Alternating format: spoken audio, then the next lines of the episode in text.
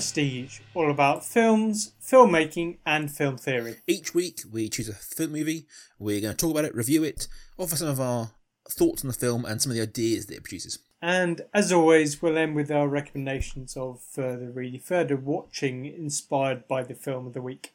Before all that, we have a little catch up on what else we've been watching aside from our movie of the week. So, Sam, what have you been uh, watching in the last uh, seven days? I, I tend to sort of dip in and out of box sets, try new things. Um, and this, what have you been watching this week, week feature is, is good for that. Um, so I have started watching Man in the High Castle, mm-hmm. which is to produce. I, I, think it might be an Amazon original, produced for Amazon Prime, um, and it's a a sort of a counterfactual "what if this had happened" production about um, what if Nazis had taken over America after the war? What if um, if there had been a different outcome to the Second World War and Hitler had lived, for example. Um, and it's it's very stylized and it knows it's very stylized and it's not unenjoyable. Uh, it knows that I mean you you know what you're getting with series like this and it's a I suspect a fairly high budget production.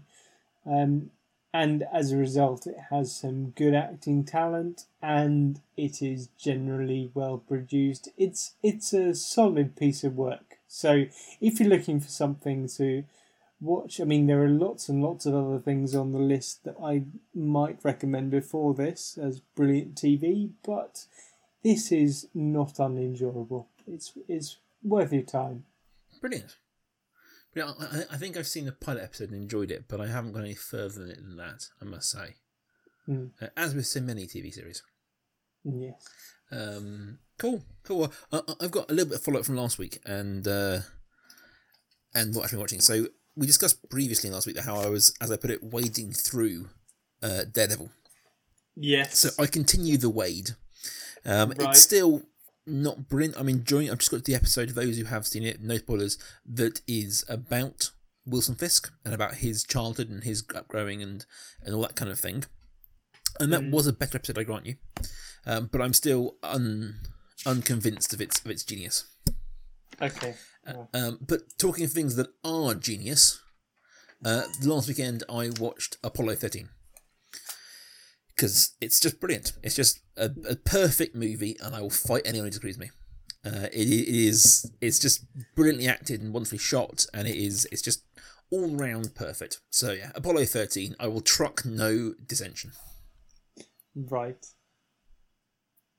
I, I was tempted to wind you up there, but I can't disagree with you. Yeah, so so I am about to say because you know, yes. this might be the hill on which our friendship dies if if, if that was the case. She's all that I could forgive, but Apollo 13.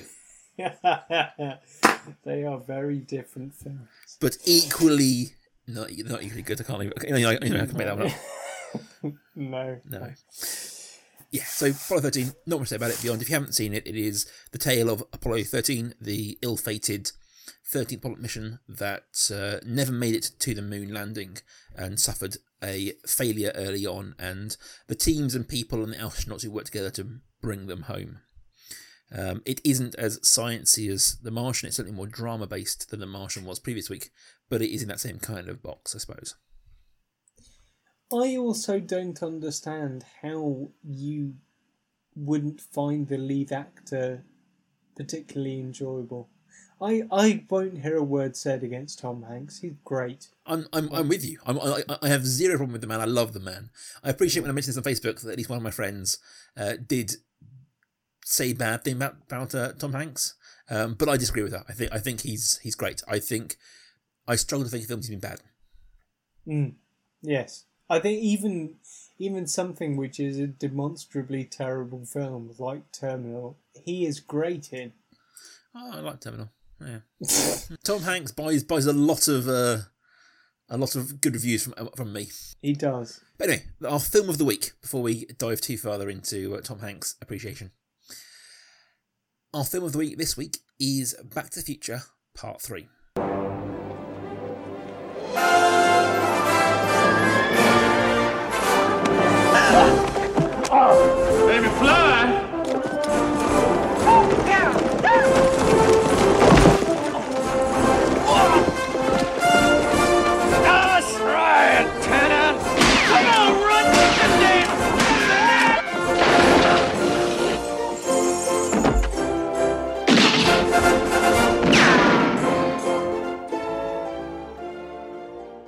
Future Part 3 picks up almost exactly where Part 2 left off, with uh, Marty McFly discovering that his uh, longtime friend and confidant and inventor of the time machine, Dr. Brown, has been sent back to 1885.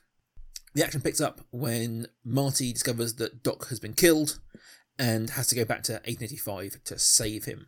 From there on out, it's a so in many ways a strange mixture of a classic western, hitting a lot of the tropes of the classic western, and the sort of same beats we've got known to known to love of uh, the Back to the Future trilogy. It is the last of the three, and it was clearly designed to be the last of the three. It is the end, in many ways, of the story of Marty McFly, though there's definitely more stories to be told uh, with Emmett Brown.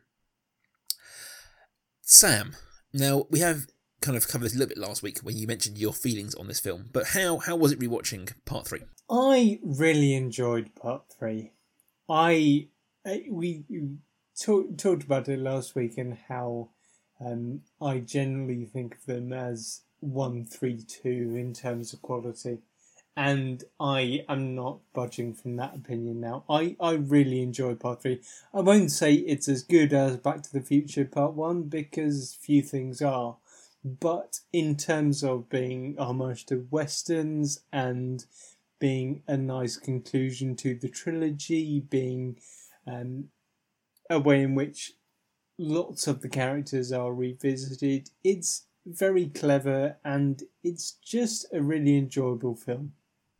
Um, I think it's see this is difficult for you to to comprehend, I suppose, because you hold part two in such high esteem. But I think it took a real uh, nosedive in the second part of the trilogy. I think it's totally back on form here. Fair enough. Um, I really enjoyed. I mean, you have um, remakes of earlier films with Marty walking into, well, this time it's a saloon bar, it's not a cafe. Um, you have the Tannen, and in this case, Buford Tannen, saying, Hey McFly, as he walks into the bar, and then realizing it's some, someone different. Um, I, I just really enjoyed it. I enjoyed the, the references to other films outside the Back to the Future franchise, and we can go on and, and talk about that a bit more. Um, yeah, I, I really enjoyed there there there are some things to, some criticisms to level at this. There is, I mean, it it buys into the trope of the Native Americans as tameable Indians or savage Indians. Um, it's sort of it do- doesn't look to buck that trope at all in, in taking from classic westerns, but it's really very enjoyable. And I particularly like the bit right at the end, getting into spoilers immediately, um, when Needles played. I saw it. I was looking around the internet just now. Played by Flea from the Red Hot Chili Peppers, mm-hmm. which I didn't know until now. Um, you have Needles, who appears in Back to the Future 2 as George's nemesis. He appears on, on screen, um, on the screen in, in George's house, and he he incites George to um, contribute money, for which results to George being sacked. Results in George being sacked you have that really nice race at the end where Needles challenges him to a race, and you see Marty overcoming this. Are you calling me a chicken thing that's that's run throughout, particularly the second and third films, and you have him turning to Jennifer and saying, "Well, of course I wasn't going to. I'm not stupid." Mm. And that that was a really nice resolution of that story. I yeah, I, I really enjoyed this. Fair enough. Fair enough. I, I, I, don't, I don't stress that whilst I do certainly enjoy two, I don't think that three is any better. I very much enjoy three. I think, I think three is, I think three often gets a short shrift um, in terms of its reception. I think people often think it's uh, it's the lesser of the trilogy. And whilst I do maintain it's probably my least favourite of the uh, of the three, it's still a very good film. I very much enjoy. It's you know mm. I think it's, it's worth saying that you know, the bottom isn't my favourite. And I agree that um, I remember. I think I think I enjoy the most. It feels like it's changed again um, from the first one, second one. The first one, I mean, just last week, feel like the same film again. So you say you, we kind of had the theme last week, re-establishing um, that the world, and this one feels like once again it's found something new to do with the third. We've discussed this a lot over the last sort of season. The idea that as you go through a trilogy or through a franchise, you need to find a way to reinvent that while still Mm. keeping it the same. And I think this this really threads that needle very well on having a a film that's something new, different world, but the same same thing. Now, I have got a theory, and we all know how much I enjoy my theories. Um, Buckle up, everyone. buckle up. And this, this, this, maybe this is more of a, a critical theory rather than a, a narrative theory. But I, Mm. it occurred to me watching uh, the third one that in many ways that the, the the DeLorean isn't actually traveling in time; it is traveling across cinematic genre, Ooh. and this might, in many ways, touch on what you were saying about the treatment of the Indians. Mm. and some of some of the whitewashing that might happen in the first film about um the uh in about the fifties that kind of thing, and that they aren't actually traveling to the fifties, but they're just traveling to fifties movies. They are traveling in the second one to cyberpunk future, and then like the dystopian films of the eighties and nineties for the Mm. um, uh, it's called the Biff land, basically. And in this one, they aren't visiting the Old West. They are visiting filmic Old West. They're filming Yes. cinematic Old West. So if anyone has seen things like Deadwood, um, which is very, very, very brutal and realistic take on the Old West, it is not that. You know, it's not even Westworld in terms of its take on the Old West. This is, you know, Annie get your gun kind of Old West. This is that kind of, you know, uh, circle the wagons Old West. It is our, Mm. it's, it, we are visiting cinematic westerns Exactly. rather yes. than Western, ra- rather than the Old West. Um, and this is highlighted. I think you've got, you know, the idea he turns up being called Clint Eastwood, Mm. um, and that's why you're ticking off these tropes at this point. I mean, at this point in cinema history, the Western is dead. It's dead. It's been dead for a while. Um, because it, it dissolved into tropes, dissolved into stereotypes of character, and dissolved into stereotypes of actions. But, which this film hits all of them. It hits the duel, it hits, you know, all that sort of stuff. And he, he survives using a, a filmic technique of, of the plate. yes. And I think that if you look at this film as a as a, as a comment and an exploration of cinematic genre, not that it excuses some of the issues, but it's a very different take on the film, and that's my theory. No, I I totally agree with you, and I think in in part, I mean, I was a little bit uncomfortable about certain racial portrayals, but having having heard you say that, I'm I'm totally on board with that, and that's something that it's it's an argument that people will say about certain racist ideas, and people will say, well, it was of its time, and there's a little bit of me that thinks. Yes, but that shouldn't be an excuse. It was Like- it, it, it was its time, but it was a racist time. Yes, but what you have here is it, e- even more than that. It's not just of its time; it's of a particular genre in that time. So it had to. It was. It, it was being really faithful to that genre. Mm. There's something really clever about that. Now, I, I now I would say I would, and this is maybe sort of 20, 2017 talking. I would have liked to have seen more deconstruction or exploration. If, if that is if the theory that they, I think they're trying to go with, um, it would have been nice to sort of start off in a world in which you know. Um, you see the Indians in a certain manner, and then are portrayed. You see it differently later on, and you start to Mm. see that you see the deconstruction of those ideals, um, and you get a little bit of that when he turns up in his his obviously you know neon uh, cowboy outfit. Because when you see him in that, you think, yeah, it's a cowboy, clearly. But then Mm. when he goes back in time, like, oh, clearly, clearly not cowboy, clearly some sort of show clown. Um, so there is a little bit of this kind of destruction of the ideas and, and the dis- disillusionment of the ideas. But I would like to see more of that, especially as they say around some of the racial stereotypes. Hmm. I did like actually think thinking about this. Um, I mean, not just the DeLorean, but Marty himself as sort of traveling through genres. I was thinking about the the scene where only it's the only scene where he brandishes the Colt because famously he doesn't use it. Well, not famous, but I suppose centrally to this film, he doesn't use the Colt in the duel, Mm. but he does. He does use it in the mirror scene when he brandishes it.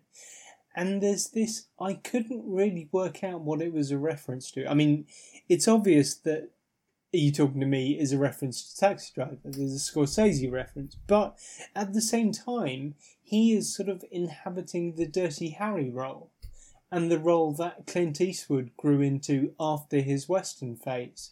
Because you have that no nonsense talking to someone, you have that the shot of the the hard bitten cop looking at someone, and then you also have the man with no name. You have another Clint Eastwood character, so you have him sort of inhabiting three sort of cinematic stages, Mhm. three, three, three, I know, three snapshots of genre at once, and and that seems to be something that the film is is doing really cleverly. Is is visiting all these different films, and as you said, that um, the breastplate trick with with the um, with the the oven hood Mm. is is taken specifically from Fistful of Dollars. That's that's another trick. Trick and there's something really clever about using Biff's favorite film against him, and we knew it was his favorite film in in the second episode, and this is a resolution of that. There are all these these little references, and you you kind of I mean, as, as you say, the, the this travelling through genre, this is sort of the references to the outlaw Josey Wales and the Fistful of Dollars trick, and then Taxi Driver and Dirty Harry, and all of these other references to cinema. It seems to be ticking them off, and it was in a way that I wasn't annoyed by. I can see that in lesser hands, in hands that weren't um, EP by Spielberg and directed by Robert Zemeckis, this would be a bit clunky and a bit Mm. sort of, oh yeah, you're really clever. You can refer to a particular film here or another film trope there, and we know what you're doing with genre. But there, there wasn't there wasn't anything forced about the way they did it. Yeah, it felt like a loving, but it- it's the difference between a rip-off and a homage, really. It felt, Exactly, it felt like yeah. a, a loving, you know. And I also, I think it's important to note that none of it interrupts the story. I mean, we've all seen, you know, I think I often talk about spoof um, films and parodies, and I'm a big sort of, I'm not a fan of the parody genre, but I'm interested in it. If you compare something like Airplane to something like, um, say, um, Scary Movie, very different kind of films. Airplane works as a film by itself. Like, there are Hmm. references and there are jokes and there's pop culture things, but it works as a film. In the same way with this, there are references to these things. As you pointed out, there's all these references to other things. But if you don't know the reference, it still works. Exactly. Whereas Scary Movie, you have to know about the horror films that it's talking about. Otherwise, it makes no sense. And if you if you've watched any of the later scary movies, it gets even worse. I mean, to the point where I can watch it, and because I don't know the one random film that's big in America, I have no idea what's happening in a certain thing. I have no idea of the joke. So there's there's certainly, I think that's why it works here. It doesn't feel forced. It's because if you don't know references, and I hand on heart say I didn't, don't, I don't know the references. I'm sure there are Western references that I'm not getting. Yes. That it still works as a film. Mm. I did. So I did. Didn't mean to say that your film film knowledge is, is going to be poor in this. I'm just No, saying. I can I, I can see see what you're saying. That there are there are so many things in this that could potentially be references that you you'd have to know absolutely everything about everything ever made to know. And I, I will hand on heart say that Western is one of the genres I don't know very well, which I'm trying to correct this year, But I think that, that, that like, that's why it works, is because if you know it, it's a brilliant little, oh, I get that. Um, if you don't, then you can still enjoy the movie. Um, Hmm. and it isn't that kind of, it's, it's, it's still a, a mainstream, enjoyable film. But I do think that there's, there's some merit to the idea of it being a filmic Old West visiting rather than a real Old West. Yes, yeah. And it feels the town feels very much like a stage as well. Mm. It's very very much about the, the these are characters performing that then Marty and to some extent Emmett Brown are visiting as well. Yes, and I think it also helps with that fact that, that it's half built, that it, ha- Mm. it has that feeling of construction, it has that feeling of a backlot um, by it kind of not being finished. Yeah, and you have things like in in the town square in in either of the 1955s or 1985 or no either of 1985s or 1955 or 2015 it felt solid. It felt like the you could go into the buildings. Hmm. Whereas here the town hall is a facade is literally a facade because it's been constructed and there's a hole where the clock should be. So it does it does feel very much like a film set. And I think it's also worth noting with this film, they do kind of move away from the idea of time travel as a, a plot device.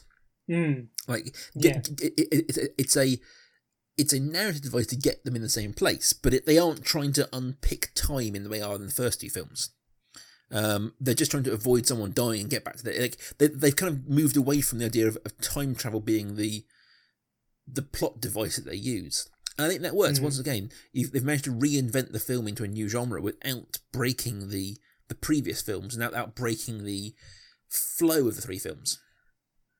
Yeah, this this to- I mean this this does work. This almost works as a film on, on its own, Mhm. separate from the trilogy.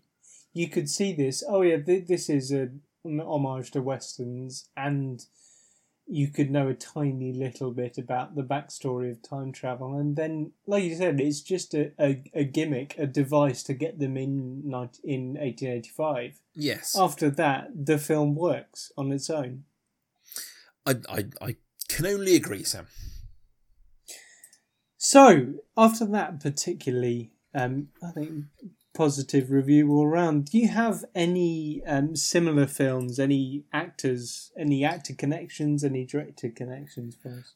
I do, I do. I've got I've got two actual recommendations, but I want to throw two quick, um, small recommendations. They're very very small ones, just in in the mix. One of which is Jules Verne. Um, it's highlighted at the end with his two sons called Jules Verne and the stylings of the um of the ship. But if you like this sort of stuff, check out the work of Jules Verne, uh, Time Machine, Straight Into the Earth, 2000, 2000 Leagues Under the Brilliant stories, brilliant films. Check them out. Secondly, there was a short-lived TV series after this third movie. So when I said it was the end of the story, I was lying a little bit. Uh, the Back to the Future TV series um, premiered in uh, 2002 or 2001, I think. Um, set in a slightly alternate timeline. It's set after this film and its adventures of the uh, the Brown family. It's not brilliant, but it is. It's certainly fun. Um, and it has it has things to recommend it. So if you are itching for a bit more of, of time travel adventures, check out the TV series. But my two actor recommendations for further reading are one is kind of thematic and one's an actor. My thematic one, in many ways, is a very, very, very different feel of a film. Very, very different. It couldn't be more different. But both of them are looking at the f- Western as a movie genre rather than a time period. And that is 2002's film from Clint Eastwood's Unforgiven.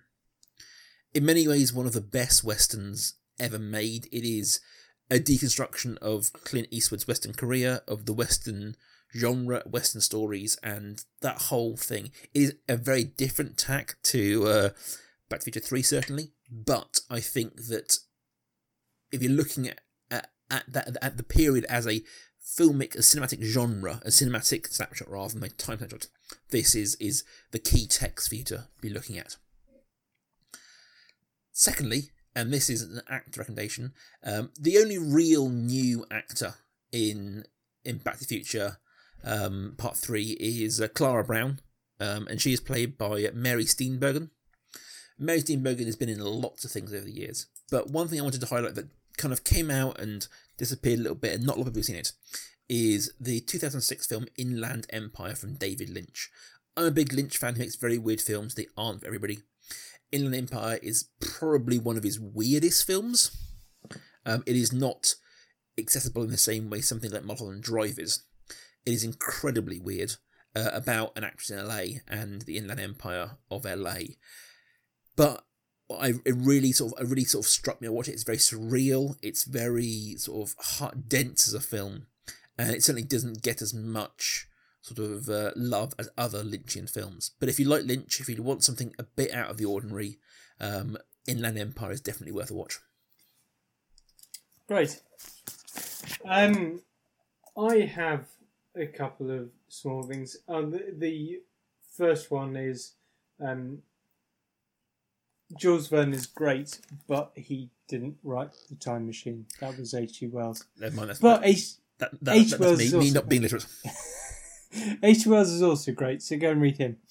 Um, the second thing is that there is a neat gif of um, an early British actress, early in terms of well, in terms of the the movie business. Um, Pauline Johnson performing a stunt on the train ledge, which I happened to see on the morning of seeing this film, and then going on to see Mary Steenburgen doing the same sort of thing. So it's from the 1929 film The Flying Scotsman, and it's it's worth checking out. Um, I will, well, I'll, I'll tweet that GIF from the account, from the Prestige Podcast account, Please so do. you can have a look at that. Um, in terms of actual recommendations, my first one is also Mary Steenburgen because she's the only new actor, and I've gone route one.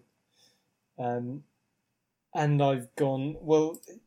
There is a list of her films here. The top three films she's been in are Back to the Future Part Three, um, Elf, which I won't countenance talking about, and Philadelphia. Philadelphia.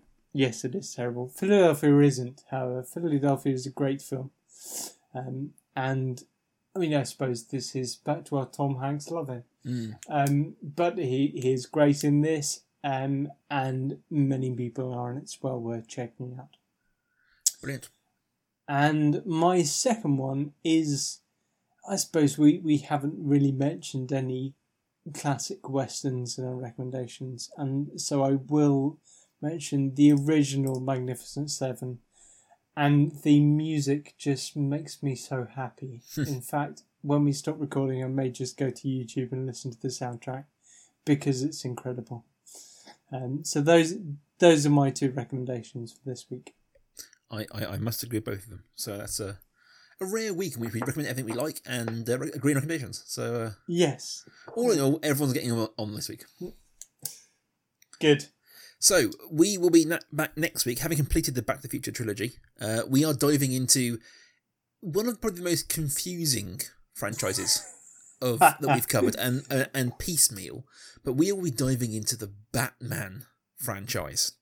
Can can you even call it a franchise? I think it is the ultimate franchise in that it just doesn't care what's come before it half the time. Um, No. So we will be back next week with the, the first Batman film. Till then, guys, if you like what we do here on The Prestige and you want to support us, we have a Patreon now. Um, it's for the entire of the Kaiju FM uh, family. So if you just go to patreon.com forward slash Kaiju FM, we are doing special editions of this show, editions of all the shows. Uh, there is going to be a Patreon only podcast all about uh, monster movies that I'll be doing myself, and all kinds of uh, sort of treats and rewards we can think of. So if you do like us, if you do want to support us, go on there, throw a couple of dollars our way. We'd really appreciate it. It'll help us kind of continue to do this show. I have nothing to add to that. That is, we aren't only there. If you want to come chat to us about the movies that we discuss, um, any thoughts on what we talk about this week, you can find us on Twitter. We are both on there on the Prestige Podcast. I am on there on my own, not always making fun of Rob, at life underscore academic. And I am there as uh, just Rob Kaiju, and I'm almost always talking about movies or getting angry about politics. Two good good things, Yes, I think. Yes. Yeah. Till then, guys, we'll be back next week, so we shall uh, see you then.